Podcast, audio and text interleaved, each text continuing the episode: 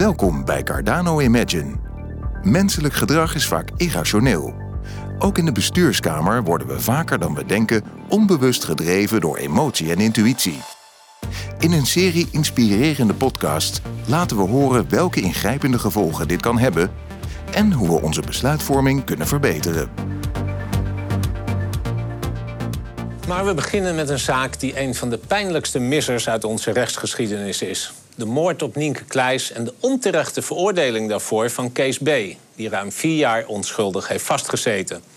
Bij herhaling hebben zijn advocaat meester Jack Takema, rechtspsycholoog professor Dr. Peter van Koppen en ons programma grote vraagtekens bij die veroordeling gezet. Maar justitie bleef volhouden dat de juiste man vastzat. Totdat Wik H. jaren later kwam bovendrijven. Volgende week moet hij nu voor de moord terechtstaan.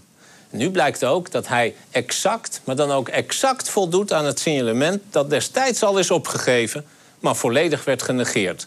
Waardoor hij nog een paar nieuwe delicten kon plegen.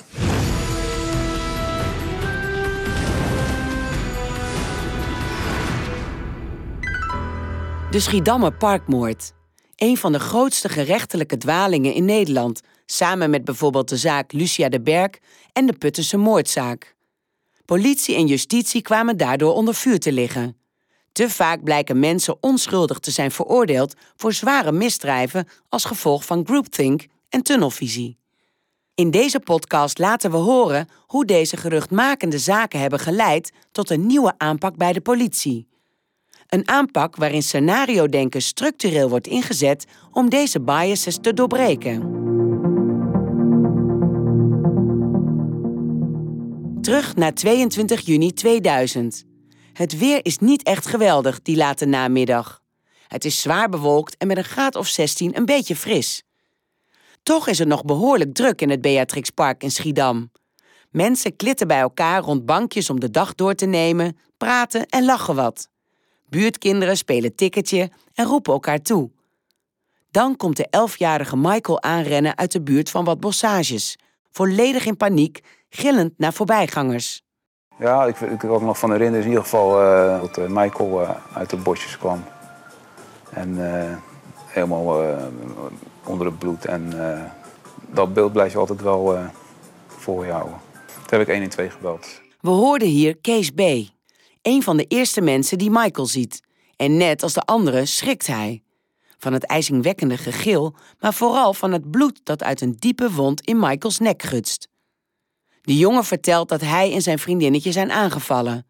Kees belt dus het alarmnummer. Al heel snel is er politie en agenten vinden het levenloze lichaam van Michaels vriendinnetje, Nienke Kleis, tien jaar oud. Ze blijkt seksueel misbruikt en vermoord. Deze Michael had het direct na de moord in 2000 al over een blanke man van tussen de 20 en 35 jaar oud met veel puisten, een bleek gezicht, kort stekeltjes haar, een baseballpetje op, een donker jek en een oorring in. Een duidelijk signalement. Maar de opsporingsberichten met compositietekeningen van een man met een pokdalig gezicht leveren niets op. Hier begint de ellende van de Vladingse magazijnbediende Kees B. De man die het telefoontje naar 112 heeft gepleegd. Het rechercheteam stuit op meldingen waaruit blijkt dat Kees B. verdacht werd van zedenzaken met jonge kinderen. Toeval bestaat niet, denkt het onderzoeksteam. En zo wordt B. van getuige de belangrijkste verdachte, die het wel gedaan moet hebben. Elk lid van het onderzoeksteam is hiervan heilig overtuigd en ze zetten hem onder druk. Zo zwaar dat hij bekent. Hij trekt die bekentenis later weer in, maar dan is het al te laat. Hij wordt veroordeeld tot 18 jaar cel en TBS, ook in hoger beroep. Toch zijn er van begin af aan wel degelijk aanwijzingen dat Kees B. het niet gedaan kan hebben. Zo ontdekt later ook hoogleraar rechtspsychologie Peter van Koppen. De rechercheurs en justitie hadden moeten concluderen dat er te veel tegenstrijdigheden waren. Had een rechter dat nou kunnen zien? Of hadden ze het moeten zien? Het antwoord is ja, ze hadden het kunnen zien en ze hadden het moeten zien. Maar de rechercheurs hadden last van tunnelvisie. Het mechanisme hierachter is een bekend fenomeen: confirmation bias en groupthink.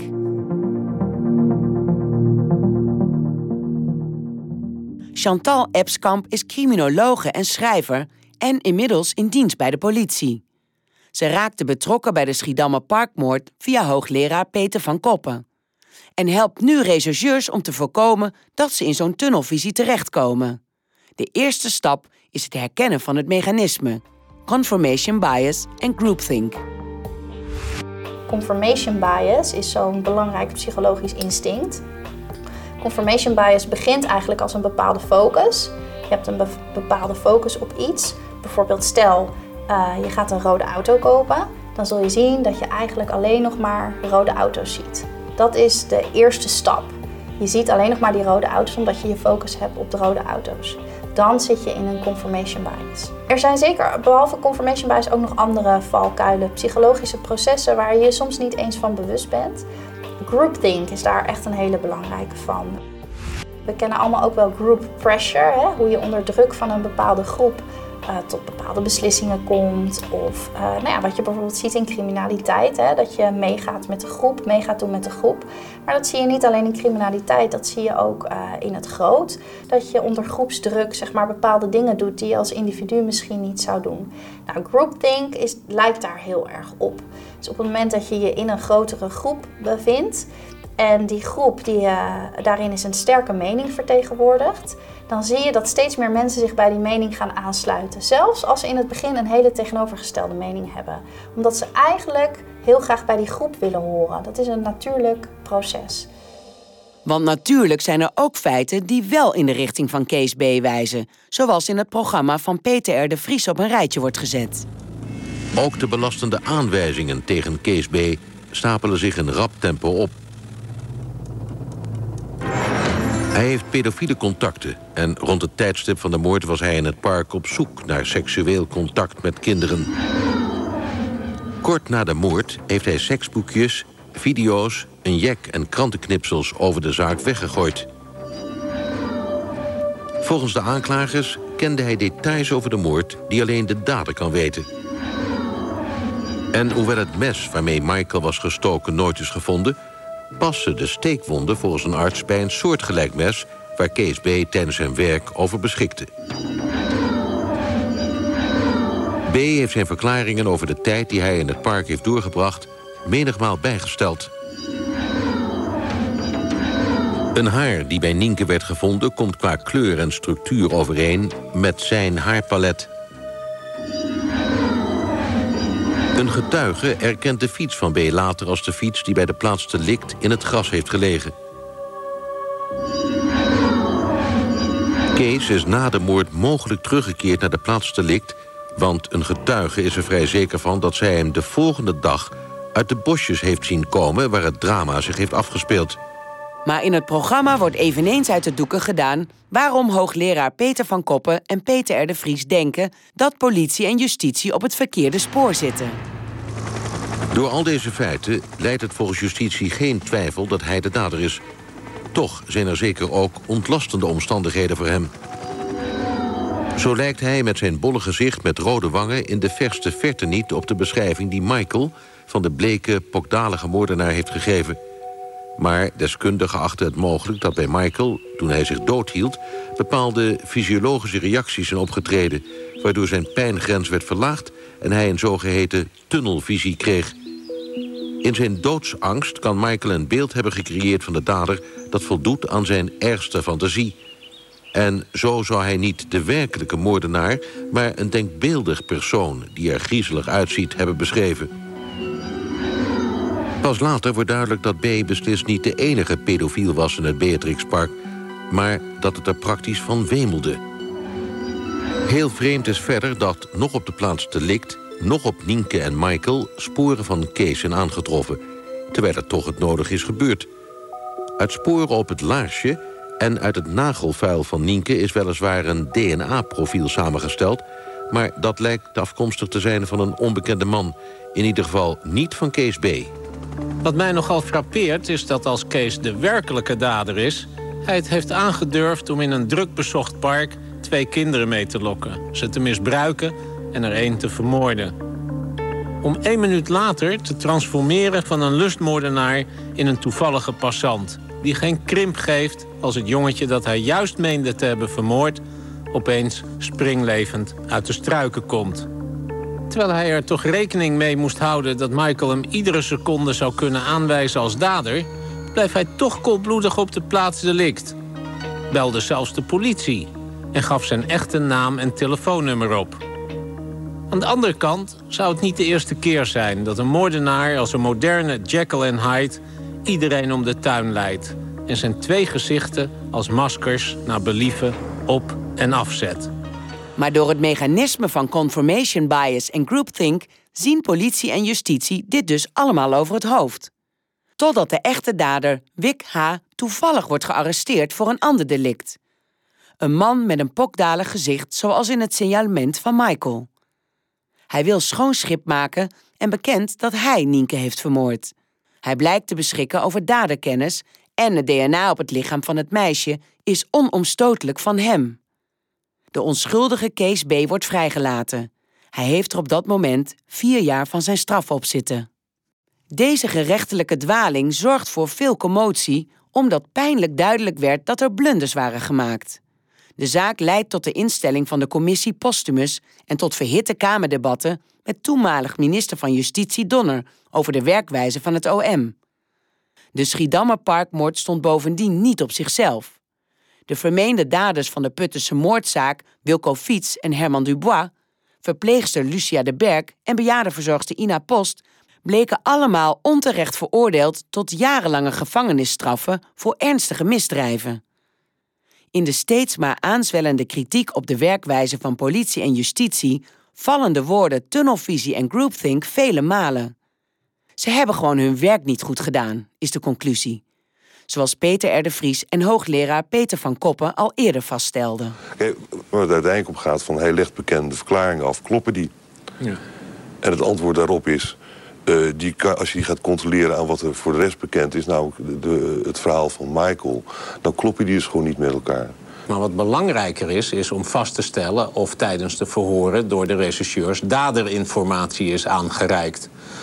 U heeft de verbalen gelezen. Wat is uw indruk? Nou, dat is niet een kwestie van indruk. Wat je kan zien aan de verbalen is twee dingen. Namelijk dat hij op sommige punten wordt hem uh, daderinformatie gegeven door de verbalisant. Op een bepaald moment zegt hij bijvoorbeeld van ik wurgde haar met mijn handen. En even later zegt hij ja, ik heb haar met de veter gewurgd. Uh, het andere probleem is dat hij twee bekentenissen heeft afgelegd. Eentje op zaterdag en eentje op zondag. En die verschillen nogal van elkaar.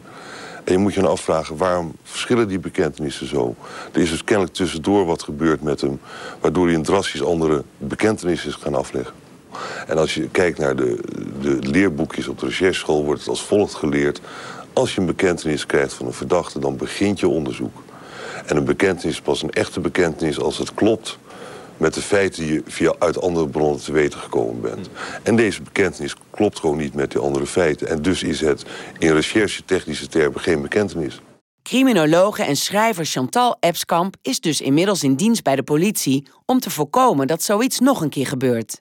Dus na zeg maar, dat uiteindelijk iemand anders veroordeeld is voor die moord, Kees B is vrijgesproken en uiteindelijk is Wik H. veroordeeld voor die moord, ontstond er ook een hele nieuwe denkwijze binnen politie en justitie. En daar is het programma Versterking, Opsporing en Vervolging uh, door ontstaan. En dat heeft eigenlijk geïnitieerd dat we ook met z'n allen als politieapparaat en politieorganisatie op een andere manier naar onze opsporingsonderzoeken zijn gaan kijken. In het begin was het echt wel een beetje een hobbeltje. Uh, dat mensen dachten van ja, maar we deden het toch altijd goed en dat we nu iets anders gaan doen, zegt dat dan iets over dat we het in het verleden niet goed hebben gedaan? En dat is denk ik uh, waar ik heel trots op ben, is dat Politie Nederland dat gewoon bij de kop heeft gepakt. En heeft gezegd van we gaan het gewoon anders doen. Niet zeuren, maar we gaan het gewoon doen. We gaan nu gewoon anders proberen. We halen uh, mensen van buiten erbij, we halen criminologen erbij, we halen externe deskundigen erbij.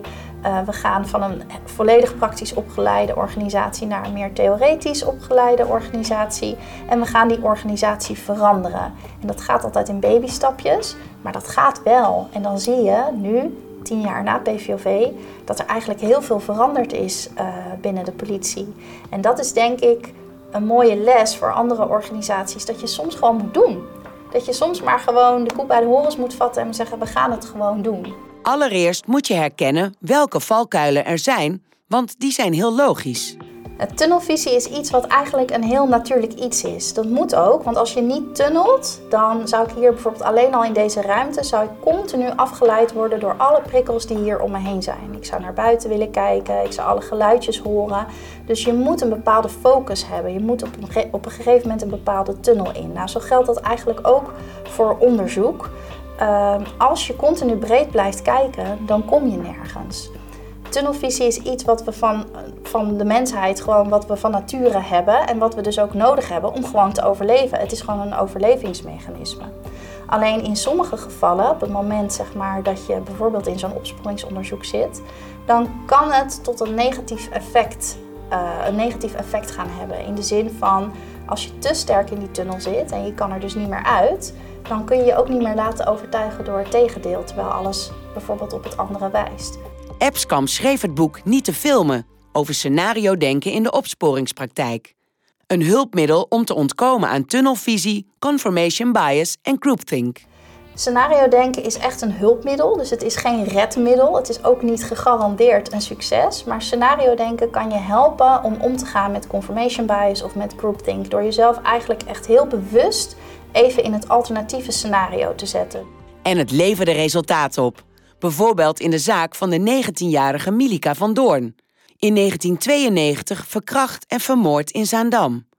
In 2017 kon de dader worden opgepakt na grootschalig DNA-onderzoek. Dat zie je bijvoorbeeld in uh, een, een, een, recente casus. Um, eigenlijk een niet recente casus, maar hij is recent opgelost. De Milika van Doorn casus is een uh, zaak van 25 jaar oud. Heeft heel veel media-aandacht gehad. En met een heel klein team hebben we het voor elkaar gekregen uh, om toch door anders te denken, door nog eens opnieuw die zaak te bekijken, uh, met nieuwe wetenschappen, met nieuwe wetenschap uit de forensische kant, zo'n zaak op te lossen. En dat geeft ontzettend veel voldoening. En niet alleen omdat je hem oplost, maar vooral omdat je iets betekent voor de maatschappij en voor zo'n familie na 25 jaar. Tot zover deze podcast over de scenario-based aanpak door rechercheteams van de politie. In de nieuwste editie van ons magazine Imagine besteden we heel veel aandacht aan hoe ons brein werkt. Hoe we ons kunnen wapenen tegen irrationaliteit en groepsdenken en hoe we betere beslissingen kunnen nemen. Een baanbrekende must-read voor de pensioensector. Vraag hem kosteloos aan op cardano.nl. Deze podcast werd je aangeboden door Cardano.